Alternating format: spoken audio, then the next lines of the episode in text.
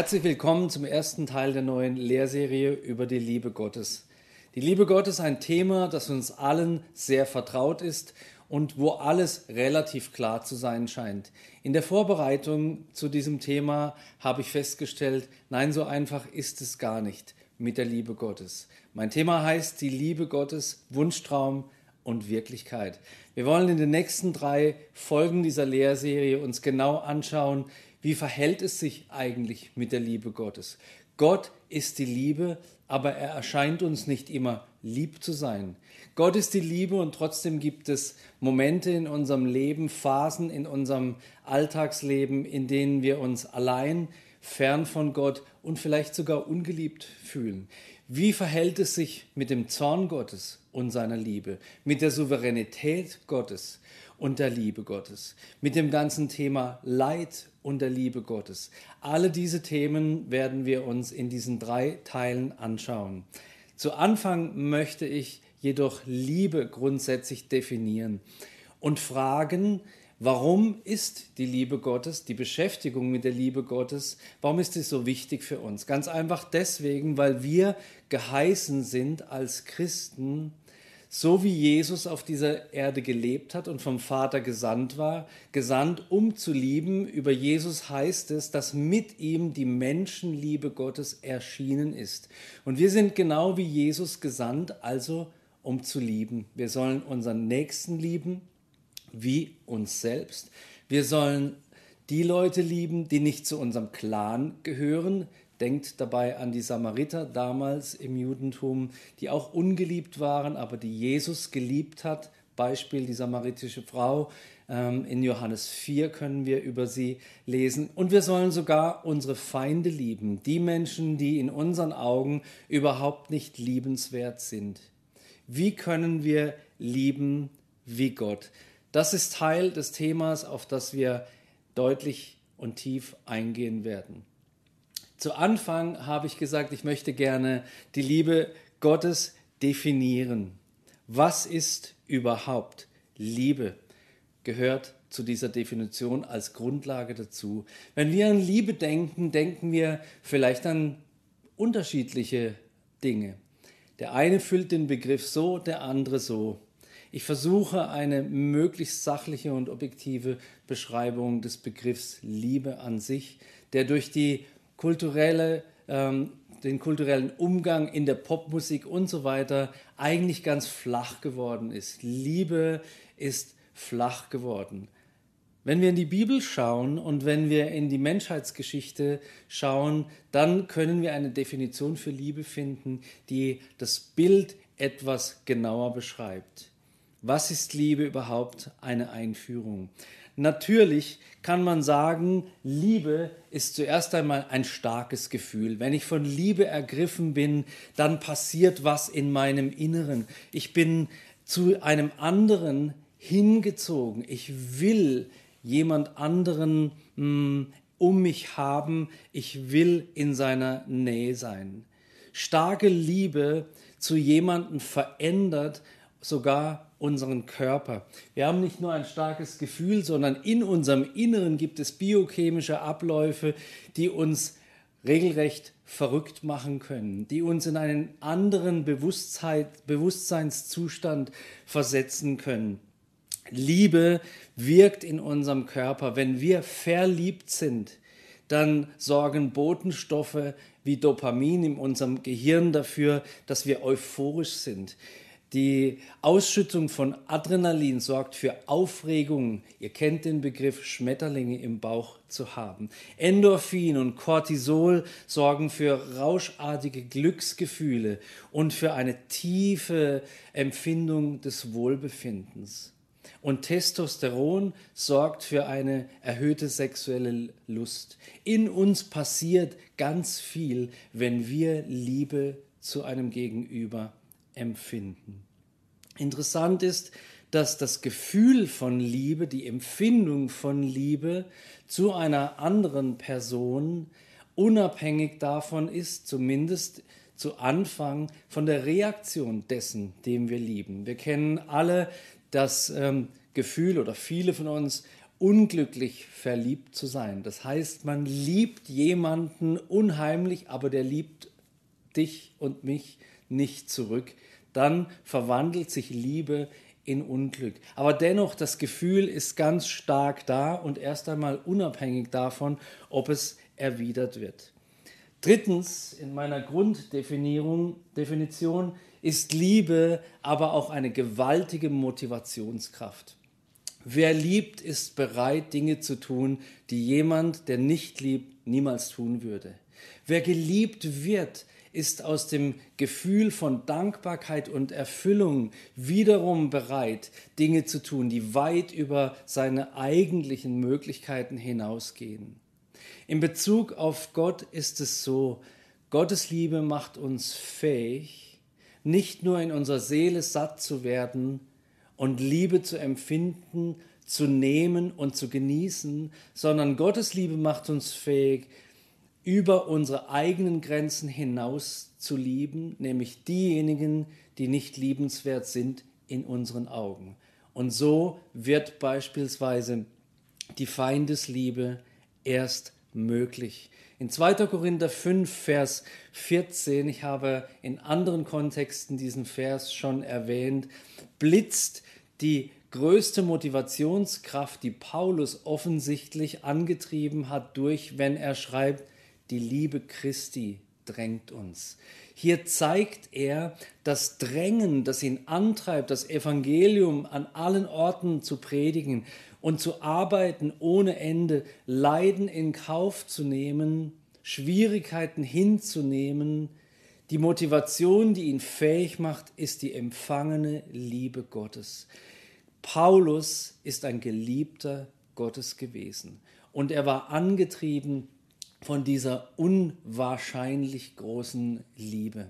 Wenn wir diese Liebe erleben, können wir Menschen sein, die die ganze Welt auf den Kopf stellen mit Akten der Liebe, die über das hinausgehen, was wir eigentlich in der Lage sind zu tun.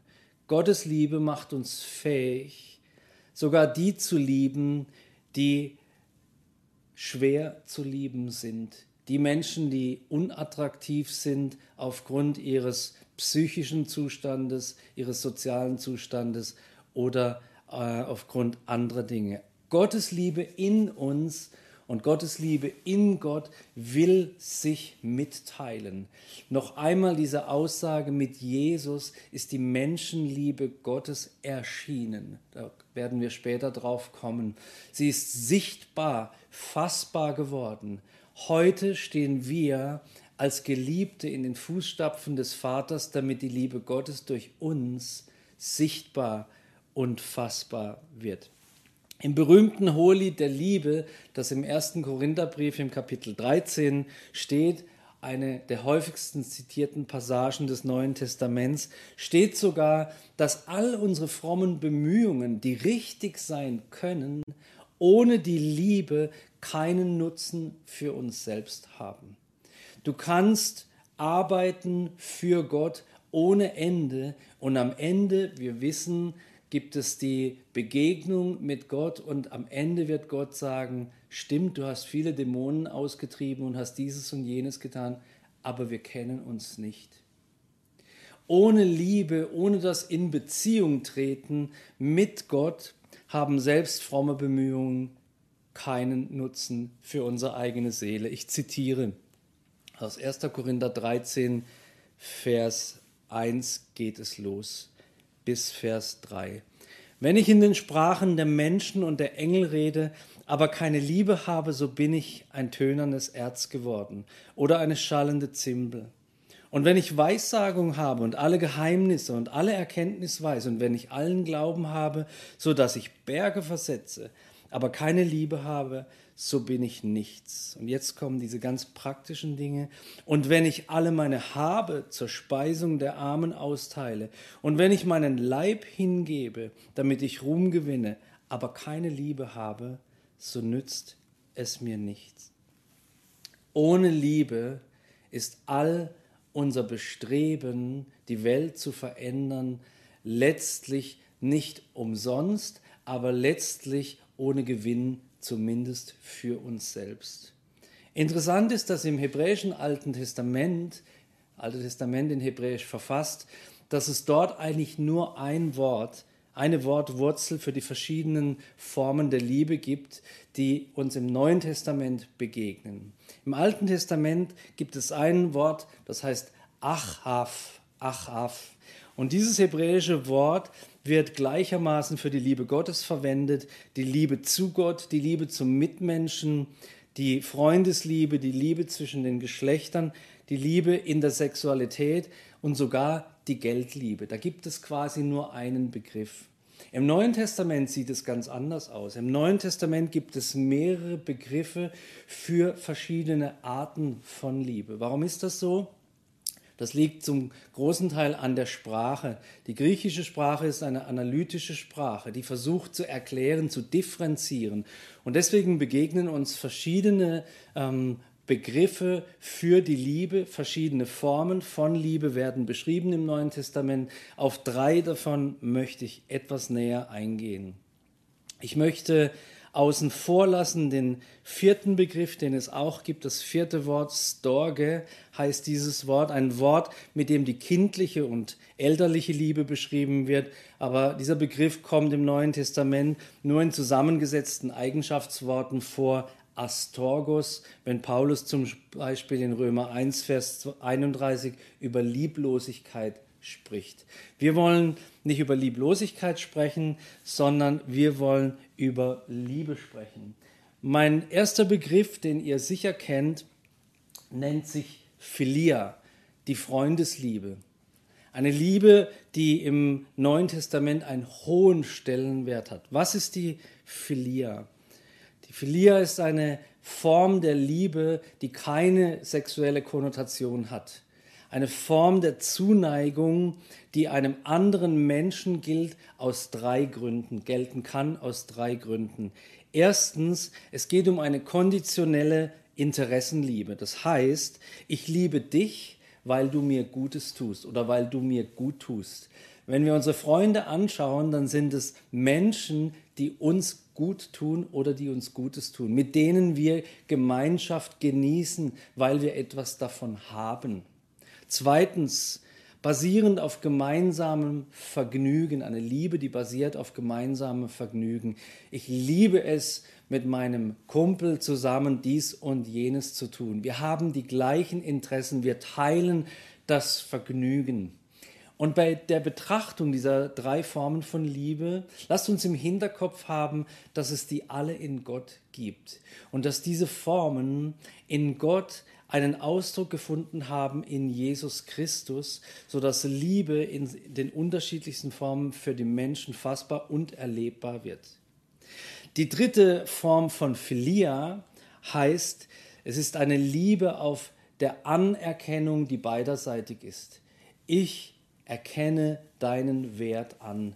Ich erkenne dich an. Ich erkenne an, dass du bist, der du bist. Ich erkenne deine Leistung an. Ich erkenne dein Wissen an und du meines. Da gibt es eine Wertschätzung, die zum Ausdruck kommt. Soweit zur Freundesliebe. Die zweite Form der Liebe, über die ich sprechen möchte, ist die ähm, Eros genannte Liebe, die wir im Kontext von sexuellem oder erotischem Verlangen und Geschehen kennen. Eros. Ganz interessant ist, dass Eros nicht nur in diesem Kontext steht, das werden wir gleich hören. Aber grundsätzlich ein Begriff für die sexuell oder die romantisch verlangende Liebe. Sie drückt sich durch das heftige Verlangen aus, einen anderen besitzen, sich zu eigen machen zu wollen. Die erotische Liebe verlangt nach Befriedigung. Die erotische Liebe hat einen starken ich-bezogenen Kontext, denn ich sehne mich, ich möchte den anderen besitzen, ich möchte Befriedigung erleben, ich will die sexuelle Vereinigung erleben. Da geht es ganz stark um das eigene Ego. Eros muss dabei nicht mal, ich habe es angedeutet, auf Menschen allein bezogen sein, sondern kann durchaus auch einen geistlichen Kontext haben. Wenn wir uns im Gebetshaus beispielsweise nach Jesus sehnen und anfangen zu weinen, weil wir ergriffen sind von einer Sehnsucht nach seiner Gegenwart, dann kann man das als erotische Liebe beschreiben. Wir verstehen sofort, erotisch hat was mit Sexualität zu tun. Muss es nicht automatisch. Es geht um ein großes Verlangen. Ich habe Verlangen nach dir. Wie im Psalm 63 beispielsweise steht über das große Verlangen von David, der sich sehnt nach dem Herrn mehr als nach allem anderen, mehr als nach frischem Wasser und so weiter. Er sehnt sich er sehnt sich. Sein Zustand steht im Vordergrund. So ist es bei der erotischen Liebe. Die erotische Liebe können wir auch als sinnliche Liebe im äh, Sinne dessen, dass wir sie mit unseren Sinnen erspüren können, erleben können und in uns selbst verspüren können, beschreiben. Wir lieben mit unseren Sinnen. Ich habe vorhin das Beispiel erwähnt, manchmal weinen wir im Gebetsraum, weil wir so sehr uns sehnen nach Gottes Gegenwart. Da sind unsere Sinne, unsere Gefühle beteiligt.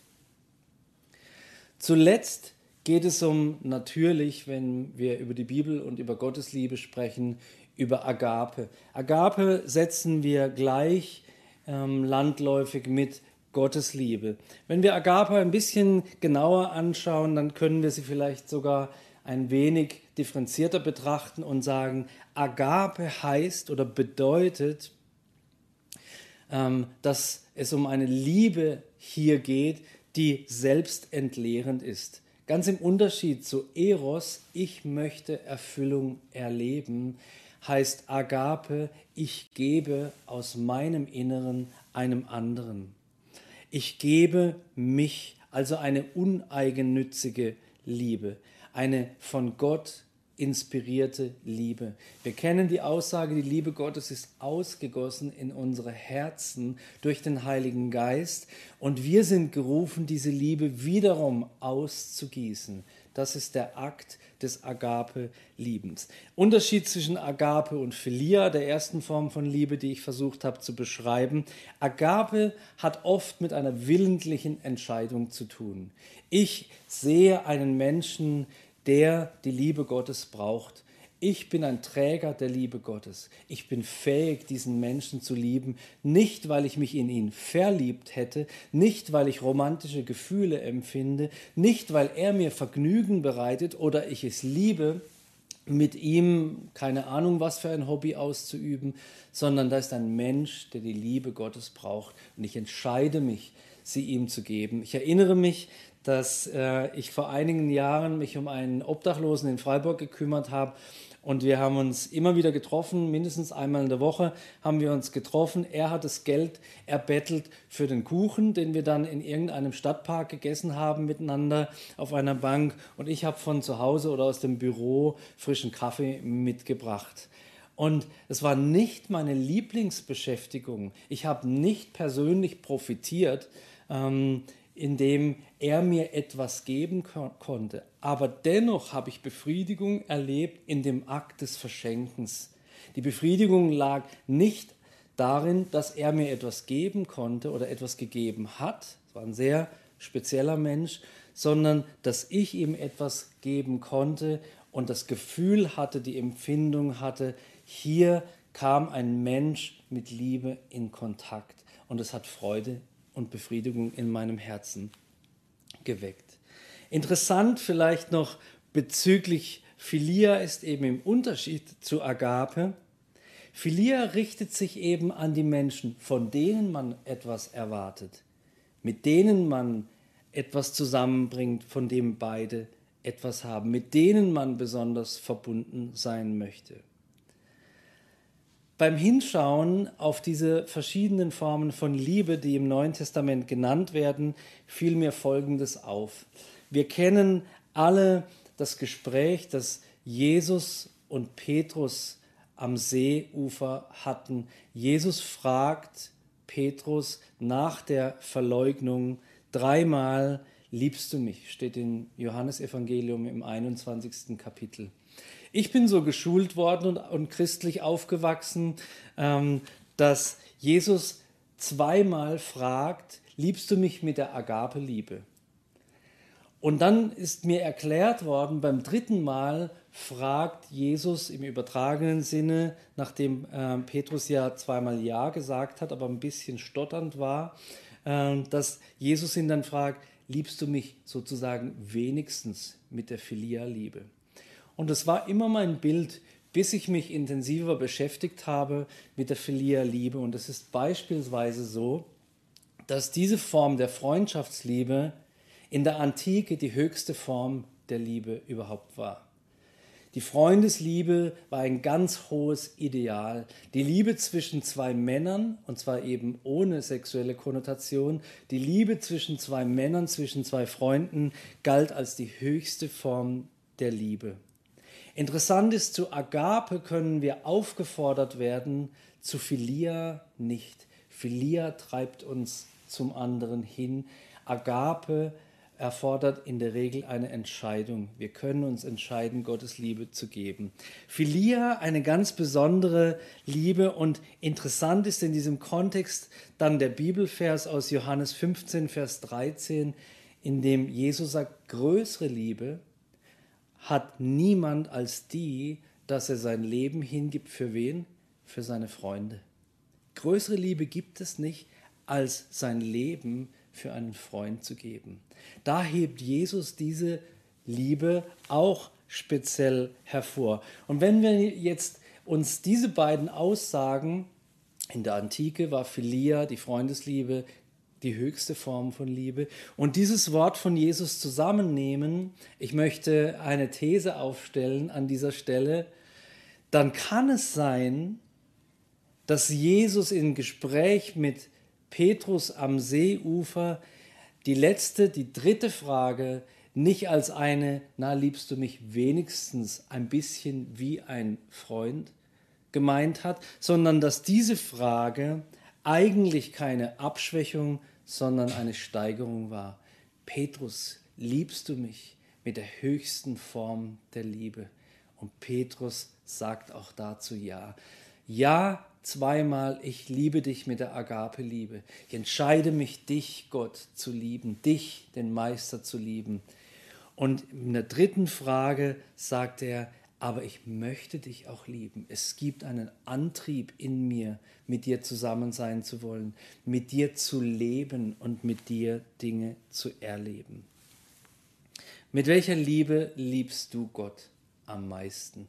Mit der sehnsuchtsvollen, sinnbetonten Liebe, der Eros-Liebe, mit der Agape-Liebe, indem du dich entscheidest, Gott zu lieben, oder mit der Philia, dieser Liebe, die dich oder mich hintreibt zu ihm, weil wir mit ihm zusammen unser Leben teilen wollen.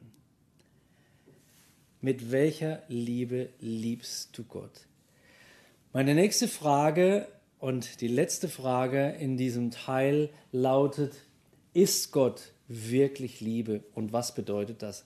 Was wir früher auf die Stoßstangen unserer Autos geklebt haben, einen Bumpersticker, auf dem stand Gott ist Liebe, ist uns so vertraut geworden, dass es wahrscheinlich eine der häufigsten Aussagen ist, die wir Christen im Mund führen. Gott ist Liebe. Aber stimmt das? Und wie verträgt sich diese Aussage eben mit seiner Souveränität und mit seinem Zorn, von dem nicht nur im Alten, sondern auch im Neuen Testament die Rede ist? Ich glaube, grundsätzlich müssen wir verstehen, in welcher Reihenfolge oder in welchem Kontext die Liebe Gottes steht.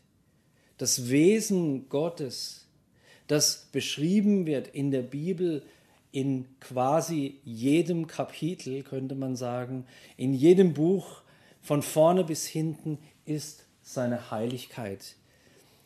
Liebe ist nicht Gottes grundlegende Wesensart, aus dem alles andere entspringt. Das ist seine Heiligkeit. Liebe ist ein Wesensmerkmal, ein Ausdruck, ein Teil seiner Persönlichkeit. Grundsätzlich aber stammt alles, wenn wir die Bibel betrachten, aus seiner Heiligkeit. An der Stelle möchte ich dich ermutigen, die Lehrserien äh, und Predigten in unserem Kanal von YouTube über die Heiligkeit Gottes anzuschauen, weil ich hier nur ganz kurz darauf eingehe. Gott ist die Liebe, kommt wie oft vor im, äh, in der Heiligen Schrift? Genau zweimal und auch noch im genau gleichen Brief, nämlich im ersten Johannesbrief in Kapitel 4, einmal in Vers 8 und einmal in Vers 16. Gott ist heilig, kommt in der Heiligen Schrift über 800 Mal vor. Gott stellt sich selbst vor immer wieder, ich bin heilig und deswegen sollst auch du heilig sein. Ich bin heilig und ich bin der Herr, der euch heiligt. Gott tritt nirgends auf und stellt sich vor, ich bin die Liebe in Person. Natürlich handelt er in seiner Liebe. Aber die Tatsache ist, dass seine Heiligkeit das grundlegende Merkmal seiner äh, Persönlichkeit ist. Gott ist heilig. Aus seiner Heiligkeit fließt seine Barmherzigkeit, seine Liebe. Gottes Liebe könnte nicht Gottes Liebe sein, wenn wir seine Heiligkeit wegnehmen würden. Dann wäre seine Liebe berechnend. Gott könnte nicht vergeben und gerecht sein, wenn er nicht heilig wäre. Aus seiner Heiligkeit heraus ist er der Perfekte in der Lage, ein perfektes Opfer zu, ähm, ähm, zur Verfügung zu stellen, sozusagen in Jesus, der perfekt war, um uns einzuladen in diese Heiligkeit und uns an seiner Liebe Anteil haben zu lassen. Gottes Heiligkeit ist der Kern seiner Persönlichkeit. Gottes Liebe entspringt dieser Wesensart. Sie stammt aus der Quelle der Heiligkeit, der Vollkommenheit. Deswegen ist auch seine Liebe vollkommen. Ohne dass Gott vollkommen wäre, könnte seine Liebe nicht bedingungslos, könnte seine Liebe nicht rein, könnte seine Liebe nicht ewig sein und könnte seine Liebe nicht für alle Menschen und die ganze Schöpfung da sein. Heilig ist Gottes Wesensart, Heiligkeit. Seine Liebe entspringt seiner Heiligkeit. Liebe ist eine Eigenschaft Gottes.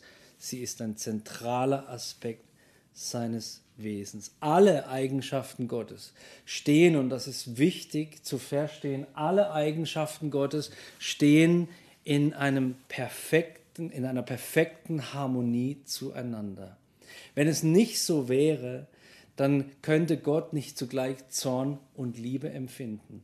Wenn Gott nicht in, in, in sich selbst eine Harmonie bilden würde, dann könnten wir seine Souveränität nicht erklären im Zusammenhang mit seiner Liebe. Da werden wir in einem der nächsten Teile drauf kommen.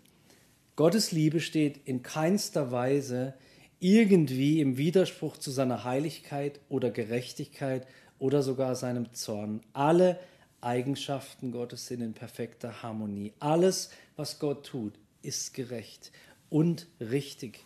Alles, was er tut, wurzelt in seiner Liebe, ist getränkt von Liebe. Auch das werden wir später noch sehen, obwohl wir Dinge erleben in unserem Leben, die gar nicht nach Gottes Liebe aussehen. Aber alles, was Gott tut in unserem Leben, geschieht aus Liebe. Gott ist das perfekte Beispiel für wahre Liebe.